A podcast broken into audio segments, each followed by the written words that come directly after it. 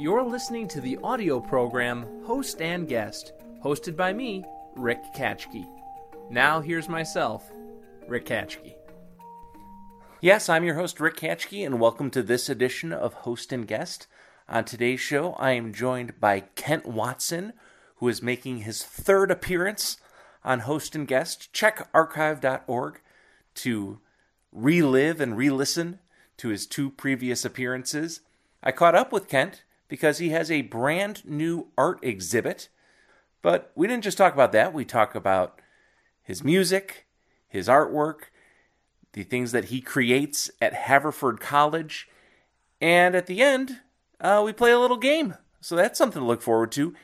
Plus, if you stick around after the interview, we've got a world premiere of a new song by Kent Watson. He talks about it in this interview. Let's not waste any time. Here it is my chat with Kent Watson.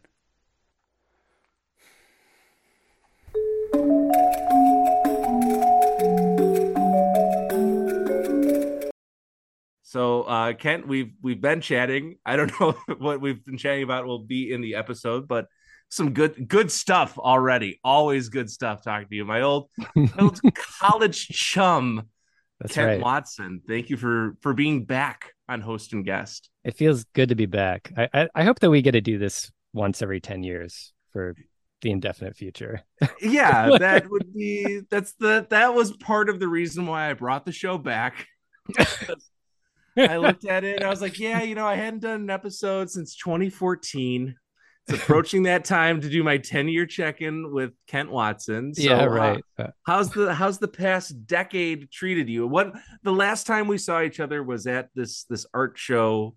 Uh, we were just talking about it's the Sharon Lynn Wilson Center. When when was that? 2014 uh, or was it 2013? that sounds about right. And then the MFA show that we ran into each other, it was, I think, 2017. Okay, 2017. so it's I mean it hasn't been a full decade. It's only been six years. No, you're right. You're right.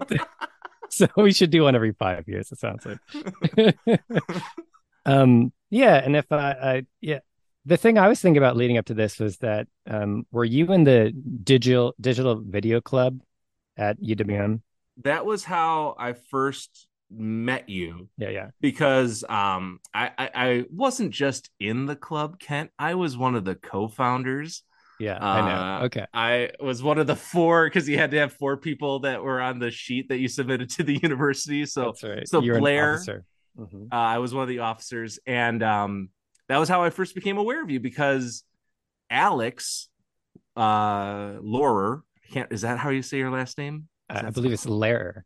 Laurer. Sorry, jeez, like Maybe Tom just Lair. I think I, I think it's just Lair. Okay, Lair. um, she it was talking about you and was like, "Oh, I know this guy who'd be great for the club." And then he she shared a video that you had made uh, of uh Buffalo EI and Greg, the song "I Know It's Sad," Oh yeah. and it was Yeah. shot in like the door your dorm room. Were you in Uh-huh. the East Tower? Did you live in the East Towers or what? What? Uh, I I lived in the swanky East Towers, but the most of that was shot, I think, in the North Tower okay, of of the UWM dorms. um and it was you basically like a webcam kind of setup but lots of unique edits and stuff going on. Just it- you know it was a dorm room shot kind of like a single shot but then stuff was happening in the frame and i was like man this is so good. Like right away i was like this guy is so talented. Oh, that's sweet. and I, it was like intimidating how good it was and then uh, I met you, and you're like the nicest guy. So then it was like, okay, he's talented, but he's not a jerk. So that was nice. And then uh, that's nice So- to hear. watching your your videos, and then you know, then I was like, oh man, I, I really like that song too. So then uh, you gave me a burned CD of, Hmm. of Buffalo EI and Greg music. Mhm. Mhm. I would run to it. I would I would be, I would run on the east side and I would be listening to uh Really? And was it a burned CD still? Did you have like the the CD with the anti anti uh, skip anti shock. yep, anti shock skip. Yep.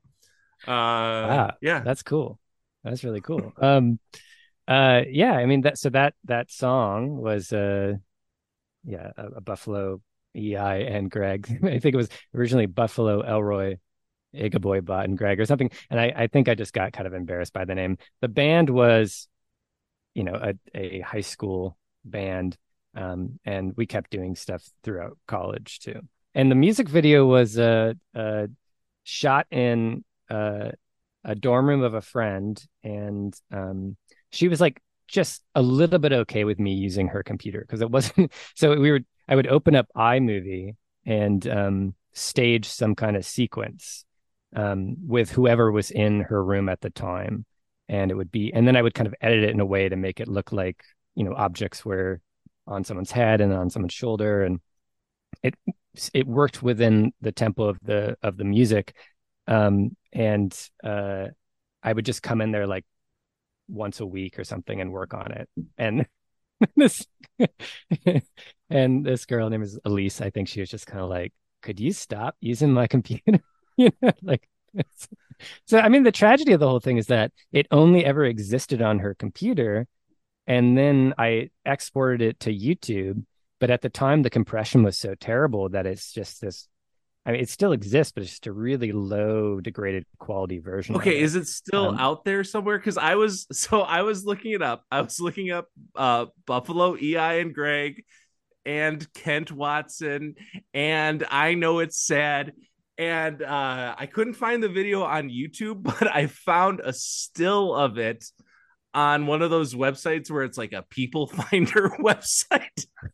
where where like you you know you look on the google search result yeah. and it has this certain information and then you click yeah. it and instead of yeah. finding anything related to the video instead it was a profile for a guy named greg sad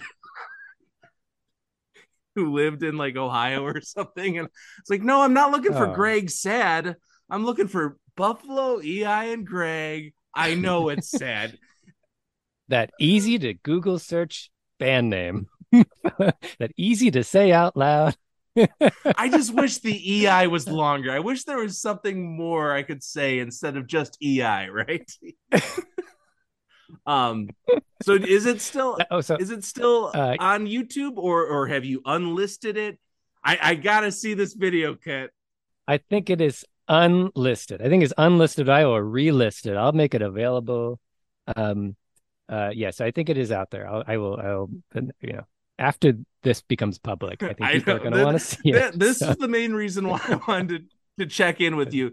Not about your current art show, not about running makerspace, not about all the work that you're doing. I wanted to get the scoop on a video from either late, I think 2006 or maybe even earlier. When did you start it? Was it, did you start at UWM in 2005 or 2006? 2006. It was 2006. Okay. Yeah. Uh, but the funny thing about the DV club was that so you guys were the the leadership team and if I remember right, and I don't want to be, I don't want to point too many fingers here, but I remember I think you kind of created it just to kind of get some equipment, right? Like it was just kind of like a equipment thing. I, am not pointing fingers. At, I'm not. So I was I was brought into this as an officer. So yes, the the the premise was we were going to start this club, and then now that we have this official club, I think Blair was going to reach out because I think it was Steven Soderbergh did a thing where he would like give equipment to universities because Soderbergh has always been on the cutting edge of like digital stuff. So I don't know if it was because of that, uh, but Blair was like, if we have an official club, then we're more li- likely to get this equipment from Steven Soderbergh. Yeah, yeah, no, it's a really good idea. Um, but I just remember um, at the time of the grad, uh, you guys all graduated. I took over as president of the club, but all of the equipment had disappeared. so, so, then I had to track it down, and it was like uh, tracking it down. I, I, I got it all back, um, but then I held on to it for four years and kind of did the exact same thing. And then when I graduated, like somebody had to come track me down and bring it all back to campus too. So it was like kind of a cycle of how the DV club went, where you kind of use the equipment, a little bit off radar, a little bit. I don't even know if I ever saw actual equipment. that might have been kept from me as an officer of the club. Oh boy. well, I had forgotten I had it too, because like somebody had contacted me a year or two after I graduated and was like, "You have to return this stuff." Oh. Yeah. Anyway, I, I, don't know if that's interesting, but it's always it st- is stuck me. with me because I, I guess I wasn't a great uh shepherd of the club because I I didn't know what happened to it after I graduated because I think I think Blair might have graduated after me yeah, I think he was younger than me, so something like that. Yeah. So then I I took over. I took over the leadership role, um, and I don't yeah. think I did a, a, very good job. I I I'm a little embarrassed to think back to it now because occasionally I would get an email from a new film student who would say, "Hey, like when are you guys meeting? How you know like what happens?" And I would say, "We don't meet that often, but if you want to use some equipment, you could." So it was, it was that kind of thing. But um, yeah. Then I graduated. There were there were meetings. They... yeah, I think you guys actually did a better job than I did. Um, so, and I mean that's how I met you all was through the yeah. What ended up happening was the meetings. The intent was like, oh, you can show the what you're working on and show kind of you know, or you can make movies for this club. It was just kind of designed to get people to do stuff. Uh, I barely even made movies for it, but it was just that was yeah, yeah. Beyond getting equipment, the intent was let's let's do something or, or, or have a reason to make stuff and uh, what ended up happening was we just got a lot of videos that people had made in their tv tech classes in high school. So it was like well here's a project i made my junior year of high school which is fine but they were some of them were were not as some were better than others i guess is the kindest way of saying Tom Fuchs and I had made a video because Tom, my friend, uh, we used to do film festivals at his parents' house. They had a theater room, and we one year we're gonna shoot little interstitial intros, and that ended up morphing into just this bizarre video that we made that we said was a, a lost David Lynch film called Oregon and one of the shots of it was uh, I was in the best shape of my life. It was me in my underwear coming out of the woods, holding a towel like in my hand, and like having like the strange stare. And I lift the towel, and it's a box of Honey Nut Cheerios that I'm holding. and so we like re-edited that for the Digital Video Club. because we had tried to make another video and, and there was an audio clip from that video of me saying too many meatballs so the digital video club version was looped audio of me saying too many meatballs and me in my underwear like sh- revealing honey nut cheerios.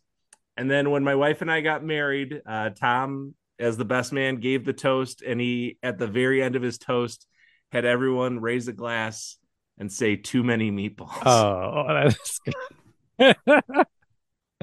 No i actually did, i really did like the club and i i uh uh, you know, I mean, I always thought of myself as like kind of a film student at heart, even though I was doing some, I was a actually a DIVA student, which stood for Digital Interactive Video Animation and Sound. They later changed the name to Art and Technology, which I think, you know, makes a little more sense. But um, I always kind of like thought of myself as a film student and like wanted to hang out with the film students and liked that I could also be in the, the, you know, is it Mitchell's basement? Yeah, it was basement of Mitchell I, you know, all of my classes were also down there, um, and I I took a number of of like video editing classes and an animation class, and uh, yeah, yeah, I remember meeting in the basement of Mitchell with the the DV club. So let's dive in. Since those days, since we last checked in in 2017, uh, how are you doing? What have you been up to? I know you have a, a brand new art show that you just attended the premiere of. That's right. Yeah. Um, yeah. So the art show is a um, series of sculptural pieces made out of walnut um, uh, that are all digital fabricated. And when I say digital fabrication, that's just a uh, a way of saying that uh, something was made on the computer and then it um, is uh, translated with some kind of like fabrication machine. So, classic example would be something like 3D printing. Um, but what I used for this show is a big uh, CNC router, which is like a robot cutting machine, is a simple way to say that. um, and uh, did this process that is called subtractive manufacturing. So, like moving away material. So, I'd create these like sculptural forms, 3D forms, um, and then cut them out of wood and then sand and finish them and put them on the wall. So, some of them are very sculptural, some of them are actually 3D scans of people.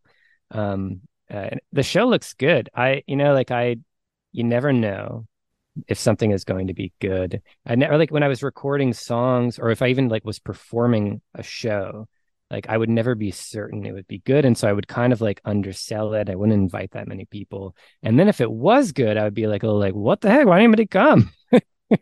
and I feel a little bit about this show too. Like I wasn't sure if it was going to work. Um, and then uh, at at the exhibit, which is at the Waddell Gallery at the uh, Northern Virginia Community College outside of DC. I had a ton of help, and it was awesome and uh, installing the show. A lot of help installing the show, and it just looked really nice. And I had never seen it set up and put on walls before. And then I was like, oh man, I should have been like, I should have really been marketing this thing because it looked cool. How long have you worked on this show? Uh, in in in some sense, like some of the techniques with this particular equipment I've been working on for years, but um, this batch of work really all happened in a month or two over the summertime. Uh, I so I run a um, a lab at Haverford College, which is a, a small liberal arts college outside of Philadelphia, and the lab is a makerspace. Um, and a makerspace is just like a space that has 3D printers and laser cutters, but also has sewing machines and a bunch of other stuff. And I teach a class. I teach a class on toy design here. Um, and then in the summertime, I run a summer fellowship. And the fellowship is a eight week fellowship where we make something, we prototype something. And this year we made chairs. So I had five students working with me over the course of eight weeks. And I made each one of them make four chairs in eight weeks, which is a lot. Um, and we went about doing it a bunch of different ways. We did um, uh, one where we used one by one pines and hand saws and wood glue, and we cut it apart, and people just had to like make it with their hands. The second one we used a wood shop, and we kind of showed them some wood shop techniques. The third one we used that CNC router, that robot machine I was telling you about. And then the fourth one, they could do whatever they wanted, and we had wood from the arboretum donate to our project. So the campus is also an arboretum. So they donated a lot of this really nice walnut that had been grown on the campus and died on the campus and then aged uh, in in a shack for 80 years before it was available for students. So we used all of that to make these chairs. Um, and then what was left over from that were these offcuts, these kind of weird scraps. Um, and that kind of became the canvas of of this show. It's just these leftover weird pieces of wood that were something like you know, like three inches by 18 inches. And I would use that as like, okay, I need to like sculpt something in the computer within this framework. And then I would take the CNC router and cut in that kind of landscape and cut something out. Um, so so that was kind of the process to get to the the end thing. Wow. Um, of of it being this digital fabrication show. Uh, how long is it running? It'll be up until uh, uh, October second or third. Um, so just a, a month and a half, um, a quick show, but I'm hoping to show it again. I'm hoping to keep going with this work. Um, I felt like I stumbled onto something I'm intrigued by and a process I really like. And working with walnut, it feels like cheating. It's such a beautiful wood. It's got a lot of complexity to it. The the rings um, have a lot of vibrancy and and the color changes of the wood as it gets a little bit closer to the bark um, it goes from being very dark to very pale. And so it just has like a lot of like interesting qualities to it. So that plus um, doing these kind of interesting three dimensional cuts, I, I just feel like it's kind of an interesting spot to be. So I keep doing it over and over again. Um, so I'd like to show it again. I'm, uh, uh, you know, maybe somebody listening will say, "Come to my gallery." I've always viewed you as kind of a, a Renaissance man, somebody who you you do everything you and basically anything that you put your mind to you're good at um so when i saw that you're you're running this makerspace i was like boy that just seems like perfect for you to get to play around with stuff and and teach tell me about some of the stuff you've created in the makerspace? I've seen like guitars and skateboards. Like, what do you love to do in the in the makerspace? Yeah, I mean it's it is a good spot to be for me, um, uh, because I do like to try out a lot of different things, um, and um, it there is always a faculty or student coming by who has a, a new idea. Um, and so I, I feel like i'm always getting to work on something kind of fresh and and i'm usually pretty um, uh, uh, maybe not reliant but i like to kind of riff off of student ideas because they are often just sort of telling me what they're into um, so like the skateboard one was was uh, uh was something like I saw a bunch of like like five years ago there was longboarding happening all over the campus, and I thought, well, maybe we could just do that. And I put like I don't know, like ten posters up. I made this poster that said, "Do you want to make a longboard? Come to this info session."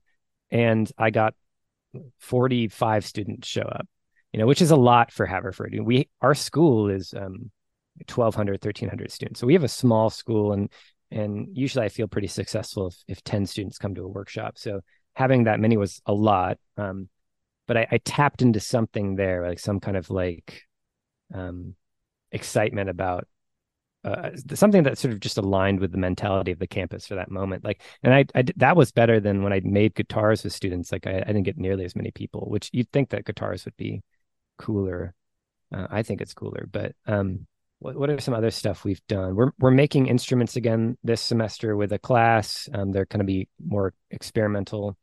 Um, I teach this class on toy design that I mentioned earlier, and uh, I developed the curriculum last year, maybe a year and a half ago now. Um, so this is the just the third iteration of it coming up, and uh, it's I mean what it really is is a I'm teaching people CAD, which is a computer aided design, and 3D modeling, and then they take their designs under the like guise of of toy making, and then they 3D print those toys. Is sort of like the the pitch of the of the class. But yeah, I don't know. I mean, we just do a little bit of everything. It's kind of hard to. It's a little bit tricky to talk about it in the sense that like we or me, uh, you know, we are always kind of changing what we are, and that's a little bit defined by who is in the space and who uses the space. Um, so it might be like we've I've had English faculty uh, come in and use the space and and they'll say things like, "Hey, like I'm reading Frankenstein. Like, what can I want to do something with the makerspace? What can we do?" And we'll figure something out. And that and that example, um, uh, I 3D scanned everyone, and then I talked about the ease of digital replication, and kind of connected it to Frankenstein that way a little bit and then uh, talked about like you know like deep fakes and all of this ways of like kind of like digitally recreating someone and then we got to 3d scan ourselves and bring those to the computers and like manipulate ourselves um, so i i usually come up with some kind of like way that i hope is not too much of a stretch to connect my my lab to like whatever curriculum is in the space and that's that's kind of my like my, job it's like figuring out ways to make curriculum make sense in in in my lab which is a unique job i know yeah. yeah when i was looking uh i was reminded of the one that you made where you know you just did this whole show with wood but you also did it seemed like a one-off where you were doing 3d modeled faces that you printed onto apples oh yeah yeah that's right it looks really cool like how what was it like working with apples to make those oh very messy very messy uh yeah i wouldn't recommend having a you know a twenty thousand dollar machine to, to make applesauce. But uh, but it, it I, I did it safely and that the machine was totally fine. But um, it was a relatively quick process. You take the the 3D scans like that we had of faces, um, and you create a path. Like with this machine, you're just like telling it to go places, and it's got like a motor that pulls it in one direction, and another direction, like the x-axis and the y-axis and the z-axis, which would be the up and down one. And it follows a path and that path can be really complex it can be like a face so it's following that pl- path as it's spinning a bit a drill bit going like 15,000 rpms and it's cutting out something. So as it's cutting it out it just it really does just look like applesauce. It looks like it's just making this mess. Um, and then you take that apple and i liked to bring it into the sink and like rinse away all the apple sauce and there was a face revealed which i thought was just really cool. It made it for a neat video. Um, and then the other kind of cool thing about it was that you had these apples and like they last they're as soon as they're they start begin to like ex- be exposed to air and oxidize they they turn brown like almost instantly and then they kind of like decay kind of quickly too. So i thought there's something kind of i don't know beautiful about that as well that you made this thing that was kind of beautiful that really wasn't going to stick around very long. That listen i don't know if this is shark tank worthy but i feel like with fall festivals to have a booth. I don't know the process of doing a 3D scan and the printing. But if you if you set that up, you know, you just you travel around with this twenty thousand dollar machine for for this moment of somebody seeing their face on an apple before it decays. I I would uh. pay money for that. I don't know. I mean, I do do some kind of fall festival thing with the apples just about every year now. So there, I, I, I haven't, I haven't taken it on the road just yet, but it, it definitely is like a thematic thing that comes up every, every uh, October. Uh, so yeah, and, and actually the piece was featured. So there used to be this magazine called Make Magazine, um, that was like the Makerspace magazine that is, I think, is now defunct, but um, it was featured in that magazine. So it did get like a little bit of press. Um, uh, uh, under the the like probably the text of like dude does some dude does thing. Like a lot of like my a lot of my um handful of moments where I've gotten some kind of like notice it's usually like guy does weird thing. Like I uh, um in grad school I was working with uh my committee chair named Frankie Flood and I was like I want to cast my nose like can i do that? And he's like yeah sure. So we we scanned my nose and we 3d printed it and took that 3d printed object and pressed it into um, sand to do this sand casting technique. So you press the object into there and you have the cavity. And then frankie just heated up some molten aluminum and poured it right into the cavity and we had my nose. And then we turned it of course you know turned it into a nose ring so um, turned the ring itself on a lathe and and fit those pieces together and took a picture and and that you know had like a, a moment on the internet where I think Mashables did did an article and some other folks, but it was like, dude does thing.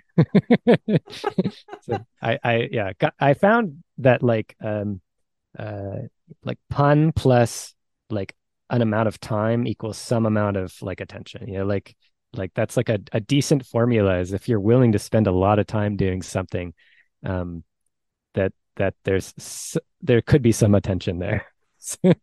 A lot of time plus really mediocre pun seems to get you somewhere.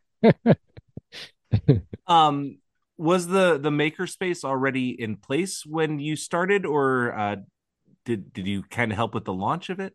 Here at haverford i i built the lab. So so they, they hired me to build this lab and it was an empty space. Um, so it, it was what really appealed to me about the job too is that um, it wasn't just curriculum and, and programming which i do like but there was this very hands-on like how does you have a budget you have to buy this equipment you have to build this equipment and then you have to figure out like how does it work on campus? And and also i was really excited about um, a place like Haverford had never had anything like or not too much like this beforehand. Like we don't have an engineering department. We have an art department, but we're a small school where there's just a lot more English classes and you know, literature classes than there are like um, engineering um, and hands-on curriculum. And I mean there is some, but but just to getting to be a part of like, well, how do we how do we make this makerspace work in this particular unique environment was um, exciting to me. Um, so yeah, and I've been here six years now. So I built the lab, and um, uh, now I, now I feel like I got a pretty good sense of it. So so the reason I asked, been here six years, you helped build it, was part of the the reason why you did this to make it a real thing. So now you can reach out to Steven Soderbergh and say, "Hey, we have this thing. Would you Yeah. want to donate some cameras? To It's it? all it's all about the the long game DV club. Yeah. That just about everything I do is still making sure I can get some free equipment. so you've sure been have. on on host and guest in the past and uh we we we covered music in the past and uh you've got some new music that you've been working on Uh, I do. Uh, I do have some some secret new music that I've been doing. Yeah, I've uh, got a couple unreleased album projects that uh, uh, I guess I need to release at some point. pressure is on because you you shared a couple tracks with me. I did. Yeah. including uh anger goes away which you said kind of the theme revolved around that you you watch monster movies with your dad like the old 1950s monster movies like what tell, Yeah. tell me about the the influence those have had Yeah, so Monster Movie Night came about at the start of the pandemic, and uh, it's it's going strong. We're we're running out of monster movies. I mean, right now we're watching all of the Star Trek films. We're on Star Trek Seven. So, uh, is there a monster in that movie? Uh, uh, I, I, you know, I don't know. But um, for most of the time, we are watching monster films. And um, yeah, my dad's influence is very much 1950s B monster movies. So his favorite monster movie of all time would be The Thing, the Howard Hawk version of The Thing, uh, which is like a 1950 something film. But we watched yeah the the thing from another planet the thing right? from another The planet. full- Yeah, yeah, yeah. Um, so, which I think less people are familiar with. You know, of course, there's the uh, John Carpenter's The Thing that is from the '80s that I think is a bit more known. Um, but yeah, and then I I loved the '80s and '90s stuff. So my favorite monster movie of all time is is uh, Tremors. Um, maybe one of my favorite films of all time. I mean, that movie is so good. Um, yes and and like RoboCop and the thing and like I so I I kind of bring that that kind of stuff I think to it. And my brother Andy also participates. Um and he's not I, I don't know if he loves monster movies, but he enjoys hanging out with us. So. So so uh so he he he's there as well. And then um my girlfriend laura is a, a more recent addition to the gang. And my mom comes and hops onto the zoom says hi um but but doesn't usually watch the monster movies. Yeah tremors is one of my favorite movies. I'll send you a picture. I've got some tremors artwork hanging in our home so. Oh do you really? I do. I just bought a Tremors T-shirt. I I have like recently transitioned from a person who wears uh nothing on T-shirts to embracing, you know, and and advertising the things I love. so, so Tremors and RoboCop, for example, T-shirts. have you have you seen uh i think it's on the dvd the original ending to tremors have you ever seen that No, no, what happens? it so you know in in tremors the the real ending you know he he kiss uh, kevin bacon i can't remember the characters names but kevin bacon kisses the uh the woman who like the researcher and that's ends with a big kiss hmm but the movie really is about the relationship of of Kevin Bacon's character and Fred Ward's character. Those two guys. That's what makes it Right. great to me. So Yeah. the original ending was about those two. They're leaving town, and they turn back around to go back to town. Just they're they're not, they're they can't leave. Ah. They can't leave the area. And but it was more just about the two of them. Um, yeah, I, I like yeah, I like it- yeah, because it is just kind of a buddy film. Yeah. really. That's interesting. I I kind of like that. Huh. Yeah. I like I'd like to see that. uh my father-in-law very much reminds me of like Fred Ward in that movie. so I love my father-in-law. It just so happens that he's like a combination of Fred Ward and Tremors and John Candy and Planes, Trains, and Automobiles. Like that's that's his personality. when when I was a kid and I watched that movie all the time uh, with my my best buddy growing up, Jeff Giesler, we would always choose a character to be in it, whatever like monster movie or whatever we were watching, and we always wanted to be Fred. We always wanted like Kevin Bacon was also cool, but not as cool as Fred in our minds. Yeah. Um, but yeah, we always just choose between those two because of real stuff? So you between all these monster movies, uh, how has that influenced the the music that you've been working on that now I'm pressuring you to release at some point? Because I will, Uh, I am yeah. gonna play a sample of uh, Anger Goes Away.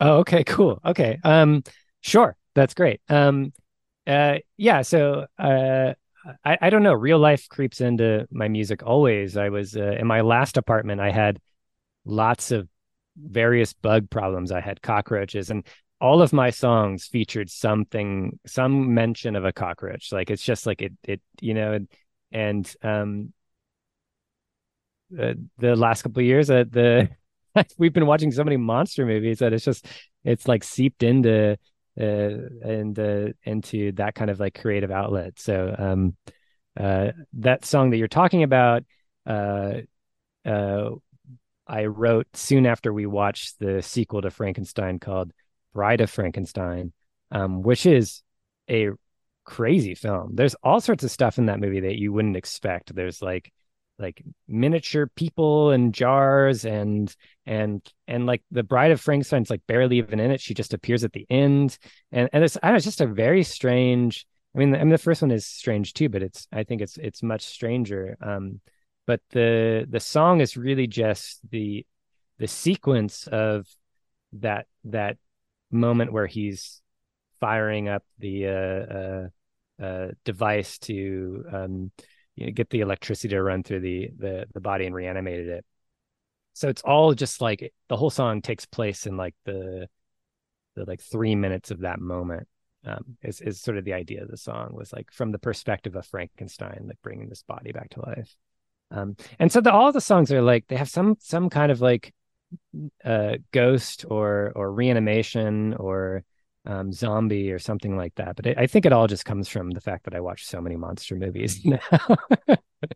How many songs uh, have you made for this project? Oh, I've probably done 15, but I would say that there's probably going like if I ever were to release it, there probably would be uh, 10 to 12 that would that would be released. Um, some are just not that good. And you know, all of my my songs are kind of low fidelity.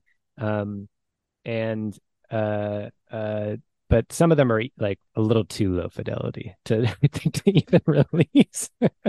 I mean, like so my like like when I record, I am interested in like capturing some energy. Like I have like some like like notion, some like nugget in mind that like excites me to do a song.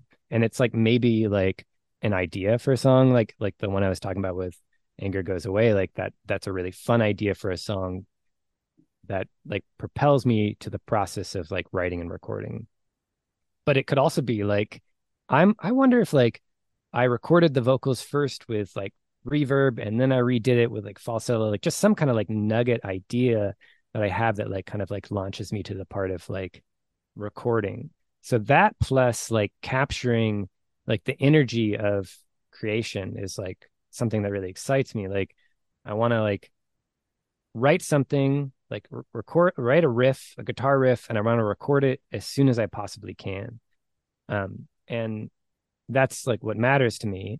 But i do think that uh, the thing that i kind of like discard or don't think en- enough about or i just know i'm not very good at is like the high fidelity nice recording like the the meticulous part of that. So it, it's good for me to work with other people um, because they are and i'm not.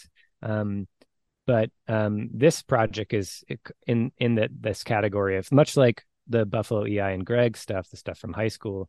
Like it's very just like an idea and writing and recording quickly and to like capture like something that it seems really hard to capture, like the the energy of like being creative and new, you know, that thing. Um, so that's that's the idea behind. I mean, I don't maybe not the idea, but that's that's that's how the whole album was recorded um, which is like the you know like maybe returning to some uh, approach, some roots, uh, Buffalo EI and Greg um, stuff. Um, I I just like I don't know it's like a a comfortable setting to be um, recording with with like that as the the thing like sometimes i try to get good at mixing or try to like get better at recording audio but I, you know, it's like I, I don't know. It's just like doesn't. It's not not really my thing. Like I got a bunch of music head friends who, uh, um, who can like do laps around me, um, with the preamps and microphones and and plugins and all that. Um, And so if I need something really recorded well, I, sh- I think it's best to just work with somebody else. Um, so I know you've recorded so many songs. Do you have a ballpark figure of how many songs you've made? I know it's hard to hard to have like a, a an exact number, but any idea? I don't. I, I don't because um, uh, I don't know. I want to say like three to five hundred because um, for a while there in in college, I was recording a song a day, and and like not that they were all good. You know, some of them would be great, and some of them were total duds. But um, I or and I would record it on my you know on my cell phone or or whatever recording device that we had available. Um, so um, and some of them would be kind of rewritten versions of things I've done before. Like I've I've rewritten songs. Like I've probably got like three or four different genres of songs that I write about like over and over again. Like one is like insects. I don't know. I, I write about insects a lot for some reason. Um, like the the there's some kind of like perspective that seems more interesting to me from the perspective of an insect. Um, uh, one is like there's something like sinister going on on the internet, and we don't know what it is. It's like I've written like that song maybe like eight times. Like there's something going on with this information age, and uh, we nobody has any idea what it is. Um, and uh, and more recently, it's been monster songs about monsters and uh, uh, or or or people considered monsters or something like that. So, but yeah, a lot of songs, a lot of songs, and um, uh, some of them are good. I want the full archive. I want their I want the flash drive with 300 to 500 songs on it, Kent. I mean, some of them are so bad. Like so, sometimes I hear a song from high school or college, and I'm just like so embarrassed. And the thing that that doesn't hold up is lyrics. I think you you rush your way through a recording, and you do like a a half-assed version of a guitar riff and or or just something very simple and it can age really beautifully you know even if it seemed like kind of crappy at the time it can it can be like oh that's interesting huh? And like lyrics are not that way. Like lyrics like stick out like a like a like a, a thorn you know like if if it's bad it just gets worse. At least in my mind. I don't know if you have musicians that you're like a huge fan of or obsessed with, but I always love getting the deluxe box set and and seeing you know four discs here's the one with outtakes and then the demo and i i appreciate the hearing the early recordings or early versions of songs and seeing like okay this is where the the, the start of it was and then you know what it would go on to become or maybe it's not that song, but a similar song that was done years later. So I love seeing the early draft versions of stuff to see what what it becomes. Yeah. Even scripts. I have the the script of of Gremlins 2, but it's not what was the final thing in the movie. So there's just whole elements that are entirely different for that. Yeah, yeah.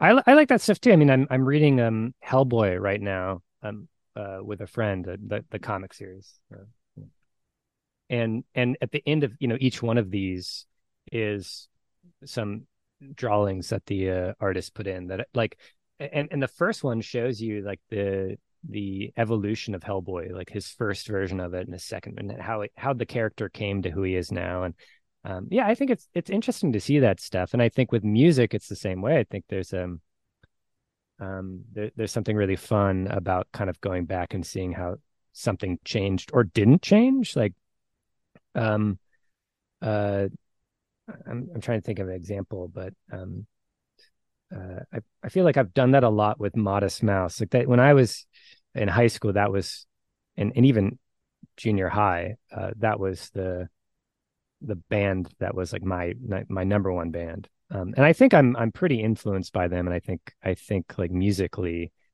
um, it's probably a sound I can't shake. Um, I, although I don't think I'm doing much of what they're doing at all um, anymore, but I think there's some there's some some like deep grooves that I get from from them.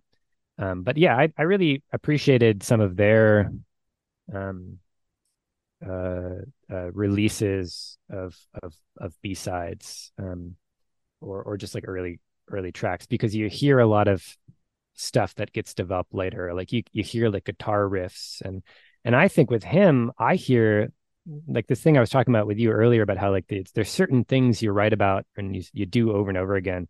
With him, I I hear it over and over again. Right? Like he writes about he writes about like uh, like somebody telling a joke and failing like over and over like that comes up like in five different songs like like somebody like just like messing up with a joke and that's too bad but you'll you'll you'll you'll be all right like like like that kind of which is such a weird sentiment but it like but i'm interested in like why does that thing like why does that thing keep coming back? Why does that gesture keep coming back? So uh, yeah. Um I, I don't know i'm trying to think of like with my own stuff like uh I, am certainly interested in some of like the evolution of, of my songs, but um, uh, uh, like uh, there's a uh, I'm kind of re-editing some footage. So I was in this band Atlatl for uh, uh, many years through college, and um, we took some songs that were just songs that I had recorded on my own and then brought to the band and it's kind of interesting to see the evolution of that and um I would, you know, I would have my own kind of ideas about a song. And the, the beginning days of me being in a band, I was very much like, well, I, you know, like usually I'm alone and I just do every part and I write a song. And, and now I'm in a band and I am like interacting with people who have different ideas. And I, I came to think of that as like a really a strength. But in the very beginning, it, it I was I struggled with that because I was new to it, but I came to see it as like, oh, that's what it means to be in a band, and that's what it means to be like. I think like to have a, a band that becomes its own sound. It's like it's not just you and your um things that you're interested in, your your your background. It's everybody's stuff, and you all like figure out some way to kind of merge with each other and like come up with your own sound. Um, so yeah, it, Am I t- am I being tangential right now? Is no, this... I love it. I, and bottom line, I'm saying the, the release everything. At least one person all. who would listen to all 300 to 500 songs. You're talking. Uh, okay. well, I would happily share anything you want. I'll, I'll just send it to you. We'll start there. So, um, one of the things uh, about you is that you always like to experiment and tinker and you kind of proposed an idea of, of playing with the format of host and guest and doing some trivia. Yeah, I did, and I I hope that's okay. That's great. And so you asked me to pick a topic, and you provided your topic, which was the the sitcom Frasier. Uh-huh. Uh, before we dive into to your question, the questions I have for you about Frasier, the trivia questions. Uh, how long have you been a fan of Frasier? Was it something that you watched when it was originally airing, or is it more recent? Uh, I've been watching Frasier since um, high school, uh, and uh, I I think uh, Frasier came about as an obsession. Uh, uh, I mean, first it was a comfort food, and I moved from with my family from Boise, Idaho, to Waukesha, Wisconsin, in um, 11th grade, and every night I would play a game of rummy with my mom, and we'd watch like the two episodes of Frasier that were on from like 9 to 10 p.m. So I think like first was that and then uh just be like it's it's so it was so readily available through syndication um and then it like became this thing that I just sort of put on the background um at different periods of my life. But I just like I've seen probably every episode 10 times. So um will I know all of this stuff? I don't know. But if you're like, it, it, depends on like which direction these questions go in. But I didn't want to, I didn't want to tell you any of that. I just wanted you to throw some questions my way. Sure. And and likewise is for me. So I'm asking you some questions about the band Semisonic, and uh, I, I did some. You know, I didn't know a ton about them, and it was fun for me to uh, read about the band and then also listen to some music and then listen to um, uh, is Dan Wilson, I think is the lead singer, listen to some of his solo projects too. Um, and and he's really good.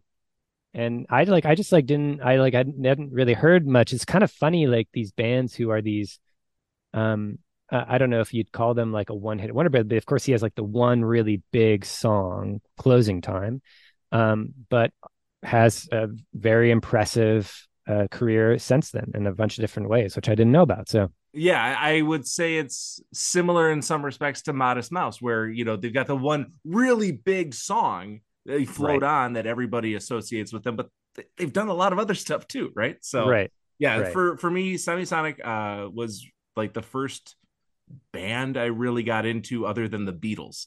So I, I went from listening to my parents' records of, of the Beatles, and then Closing Time came out, and I loved that song and got Feeling Strangely Fine, the album that that was on.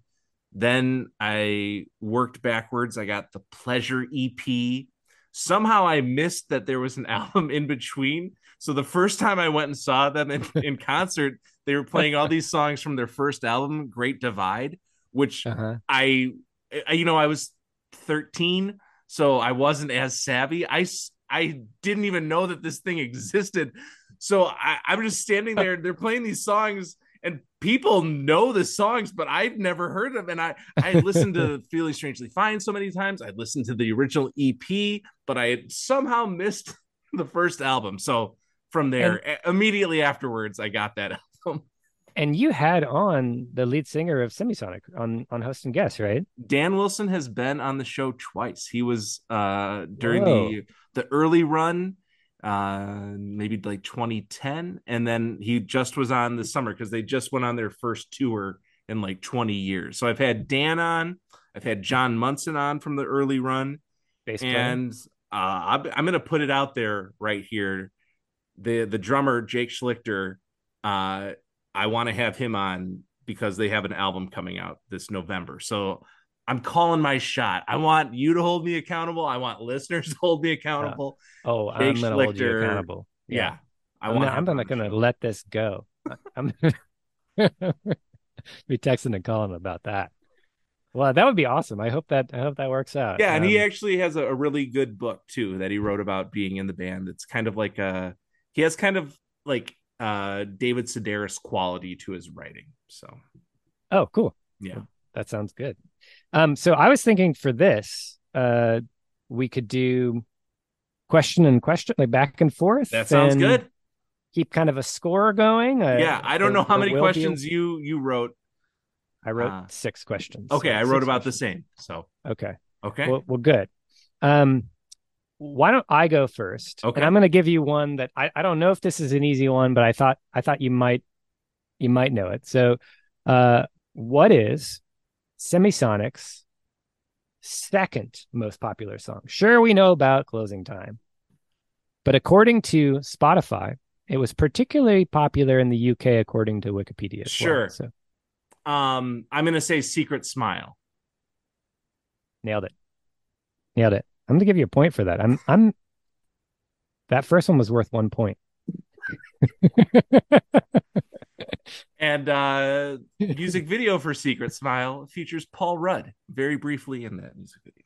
Oh, crazy. Um I I I want that trend, you know, that thing that happened in the 90s where there was uh, an actor that was just like briefly in a music video like there's a Limp Bizkit song Keep Rolling where Ben Stiller is featured in it just for like 10 seconds.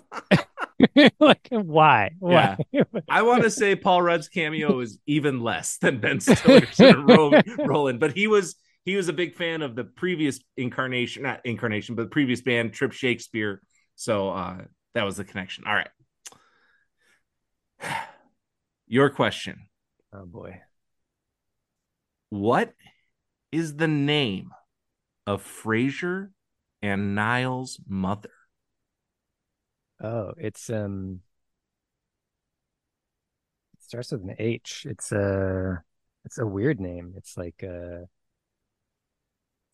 not Helga. Hester. It's Hester. I was going to give you Hester. a clue if you were a football yeah. fan. The Chicago Bears famous kick returner Devin. All right, I got it. All right. um tied cool. 1-1. 1-1. This this could get interesting. Um, okay, second question. Dan Wilson, lead singer of Semisonic, co wrote a country pop alternative with this band.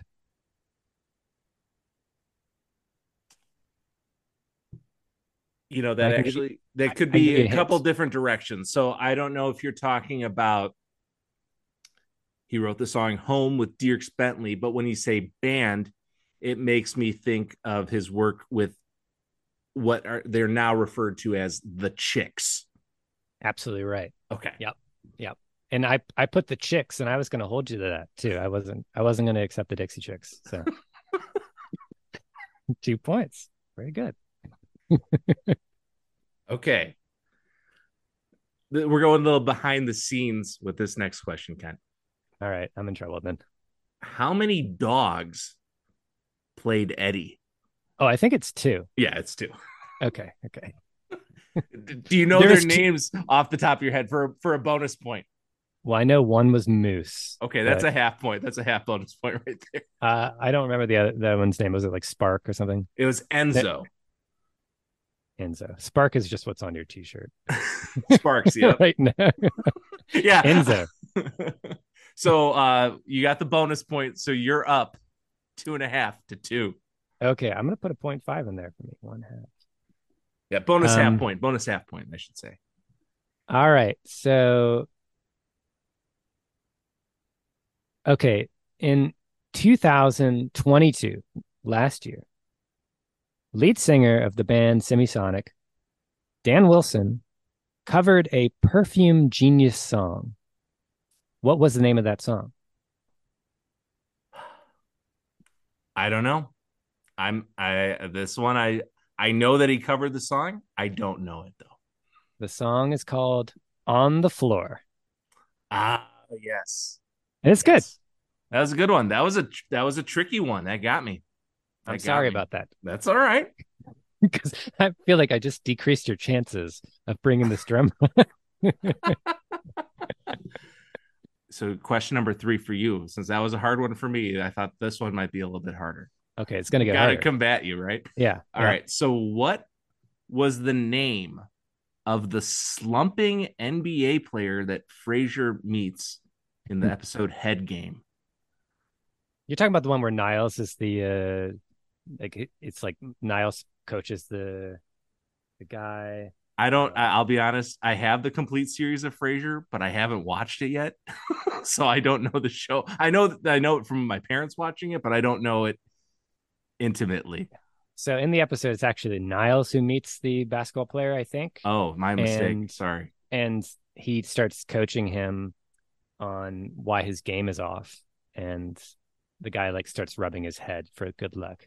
Uh, and his name is like Reggie something. Is that right? Reggie? I can't It- think of his last name. Okay. The the hint I'll give you is that a famous Seattle rapper goes by this name. What the last name is? I don't know. I don't know. You got the first name right. I mean, I got the question wrong, saying it was Frasier that met with him. So it's it was Reggie Macklemore. Macklemore. Oh, right. Okay. Okay. I'm gonna give you a half point for that because you got the That's first name. That's So kind of I'm down three to two, which is fair. um, this is my favorite question. Oh no, yeah, this is my favorite question so far. Um, number four. Semisonic members Dan Wilson and John Munson were both in the band Trip Shakespeare before they were in the band Semisonic. What was the originally proposed name for Trip Shakespeare? And I, I'll give you a hint. Matt Wilson, who is the front man of that band, uh, said that the original band was his two heroes. Like that was the idea of the original band name. I I am Sorry, these, embarrassed these are getting tough. that I don't know this one off the top of my head readily, because I'm a huge Trip Shakespeare fan. I thought I thought you were going. What was the original name? Semisonic. I was like, well, that was a pleasure. But in terms of Whoa, Shakespeare, um, can may I ask was Shakespeare part of the name? Yeah. Okay. Yeah. And it was this guy's two heroes, one being Shakespeare. I'm I'm gonna say Elvis Shakespeare because I'm thinking maybe Elvis Costello. I don't know. I'm hearing the ball. Well, it's it was Kirk Shakespeare. Kirk Shakespeare. Oh, that's right. Because he's, he's a huge Star Trek fan. I feel Yeah. oh terrible, terrible. I don't. Do you Should think Trip that. Shakespeare is a better name, or Kirk Shakespeare is a better name for a band? Now that Kirk Are we- Shakespeare is on the table, I would say Kirk Shakespeare. Yeah, maybe. Yeah, maybe I like it better too. when I had Dan on, uh, I actually tracked down in college. Matt won a battle of the bands, and the prize was you got to record an EP. So it's this EP from it's called The Love Monsters, and it's so obscure that it's not even on I don't know if you ever go to the website discogs.com to track down like records. It has everything on there. Yeah. It- this is so obscure. It's not even on Discogs. So I like got to show him like, hey, you know, look, I've got the Love Monsters EP. I was hoping maybe that question was going to be about the Love Monsters or man, I feel embarrassed. I am legitimately embarrassed that I did not know that. All right. What is this? Question four for you? Question four. For me, yeah. Question number four. What was Martin Crane buying when he was shot? Coffee. It was a beverage, but it wasn't a hot beverage. Talking about a soda pop. Similar, but a lot more icy. Who's buying an icy? He was buying a slushy. He was buying a, A slushie. slushy. Yes. Okay. okay. Finally tripped you up on something. there Ah. we go. Dang. not giving myself a point for that one. Yeah. Not, that- not even a half one. Do you feel the crushing defeat that I just felt? I do. Yeah. Twice? I do. I do. I I've seen that episode more than once, and the only thing I can say is that sometimes I skip over the sad episodes. So maybe that's why. Sure. Okay. That's fair. That's fair. If I was to do like a like a uh like a master edit, I think I would like crop out like there's like a couple episodes I would get rid of, but I would crop out like any of the sad stuff. So it'd just be like just a good time the whole way through.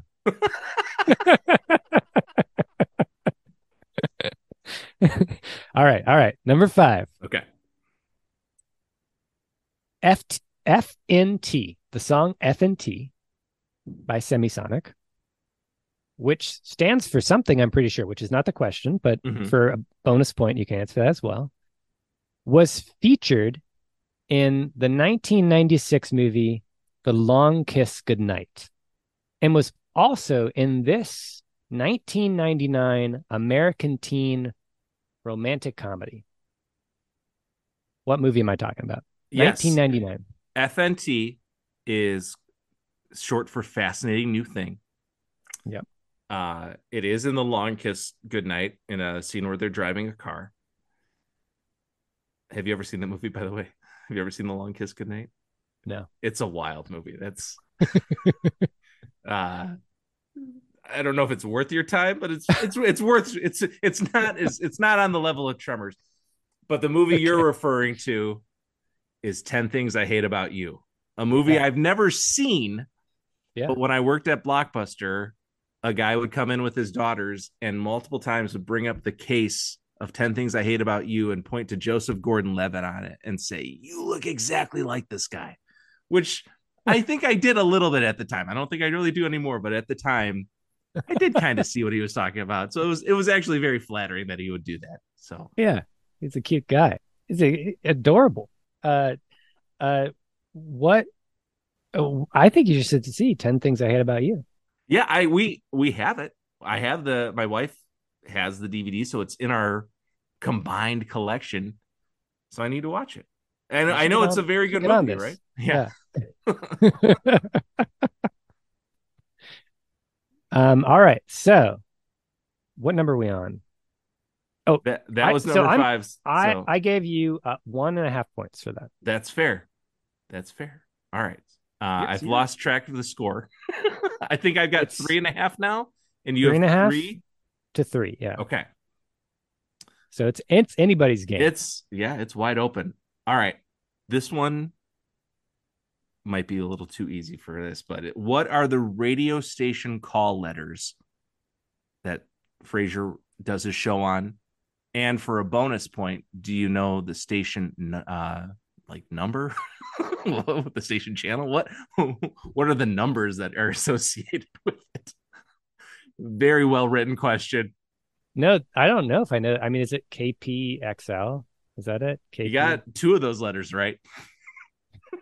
the K and the L are right, but but the the middle two are are different. way way wrong. And I don't think I can give you a I don't think I can give you a half point for K and L. That- I- I'm devastated. I'm devastated. Uh, you know, they might not let me watch the remake based on this. All right, so I don't get any points. it was K A C L was KACL. the the station I found, and I believe it was seven eighty. That was the the the number that was tied to that. 780. Oof. I was doing so well in the beginning. The questions have gotten harder. You you know I I appreciate that you've stumped me, and I'm I'm glad I was able to stump you too. All right, so this is your last one. And I think you're going to get it. Name all albums, EPs, and live albums. Starting with live albums. Okay. There there's just the one. hmm That's from 2002 live at First Avenue. Okay. The first EP is Pleasure. The first album's Great Divide. Second album is Feeling Strangely Fine. Third album is All About Chemistry. Then there's a long gap after well after the live album in their discography, and then uh, the the EP is You're Not Alone, Mhm. And now they have a new album coming out called A Little Bit of Sun. Amazing. The whole way through. You get one point for that. That was like a layup, though. I feel to me that was like a layup. So you know, I just wasn't sure. You know, I, I think it's a fun game and you should do this with other guests, but it's like you just have no idea when you're dealing with a researching something you don't know anything about if right, this is hard or not. I am stumped. There was a name. There was a show that the reruns used to air on Lifetime, and then for the final round, you know, there'd be a trivia round, and the final question. It was like a Jeopardy where it would have a final question, but the topic would be something you provided. So, like, Kent, you came on the show and you picked Frasier to be the question for this final Jeopardy Yeah. equivalent. Yeah. And the stress of like, well, I told you that I know this, so I should get this right. But then they, them trying to stump you that Right. it, it was I think more shows should do this idea. So I think you're onto something, Kent. All right. I've got got two possible final questions here. So this a chance for me to come one back. of them one of them I think is easier than the other. Okay. So uh how about I how about I lead with the the one that I think is easier Okay. and then I'll I'll ask a follow-up of the hard one. Okay. Uh, all right. What was the name of the cafe that Frasier and Niles regularly visited? Cafe Nervosa. Okay, that was that was the easy Okay. one. So you got a point for that. So what are we at? Four and a half to four? Yeah. So I'm down by half a point. All right. For 0.51. this is to win it all. Okay. So on the show, there'd be call ins, and the voices of the people calling in were celebrities. Do you know the name of the last person, the last celebrity who was a caller on Frasier? The last one. The very last celebrity caller on the show. Oh wow, that is tough. Um, yeah, at the end of every season, they do thanks for calling, and they show pictures of all the people who called in that season. Uh, I don't know. Uh, I'm assuming it's a a big bigger deal, somebody pretty famous. It's an actress. It's an actress, and it's a big name. I think there were bigger names. I think I think for the final one, I, and I like this actress, but I think you could have gotten a bigger name. I'm just saying. Okay. Wow. If if if you're gonna make a big deal out of it being the like last, the final one. Yeah. yeah. Um I have no idea, so I'm just gonna hail mary something. And since you said I was initially gonna say Meryl Streep, but since you said like bigger deal than that, so I don't think I think Meryl Streep would have been a big deal. I, yeah, um, Meryl Streep. So I would say less less than Meryl Streep on the um uh the tier of popularity and, and fame. 2020, I don't know, Rosie O'Donnell. No, not Rosie O'Donnell. I'll throw this out too. Uh, she's British or English. Oh. Judi Dench. I think Judi Dench would have been even bigger. It was Helen Mirren. Oh, yeah, it's okay. All right. That I that I locate again. She's, I like Helen she's Mirren. A big That's deal. a big name. It's a big name. It's a big. It's a big name, but not Meryl Streep big, right? Am I right about that? For us, maybe for us Americans, yeah, you're right about that. Yeah. The act the actress of our times according to america. Yeah. Um well congratulations. You so there was a comeback win boy. you won the game uh uh congrat yeah i i uh i'm humiliated but i also had a great time.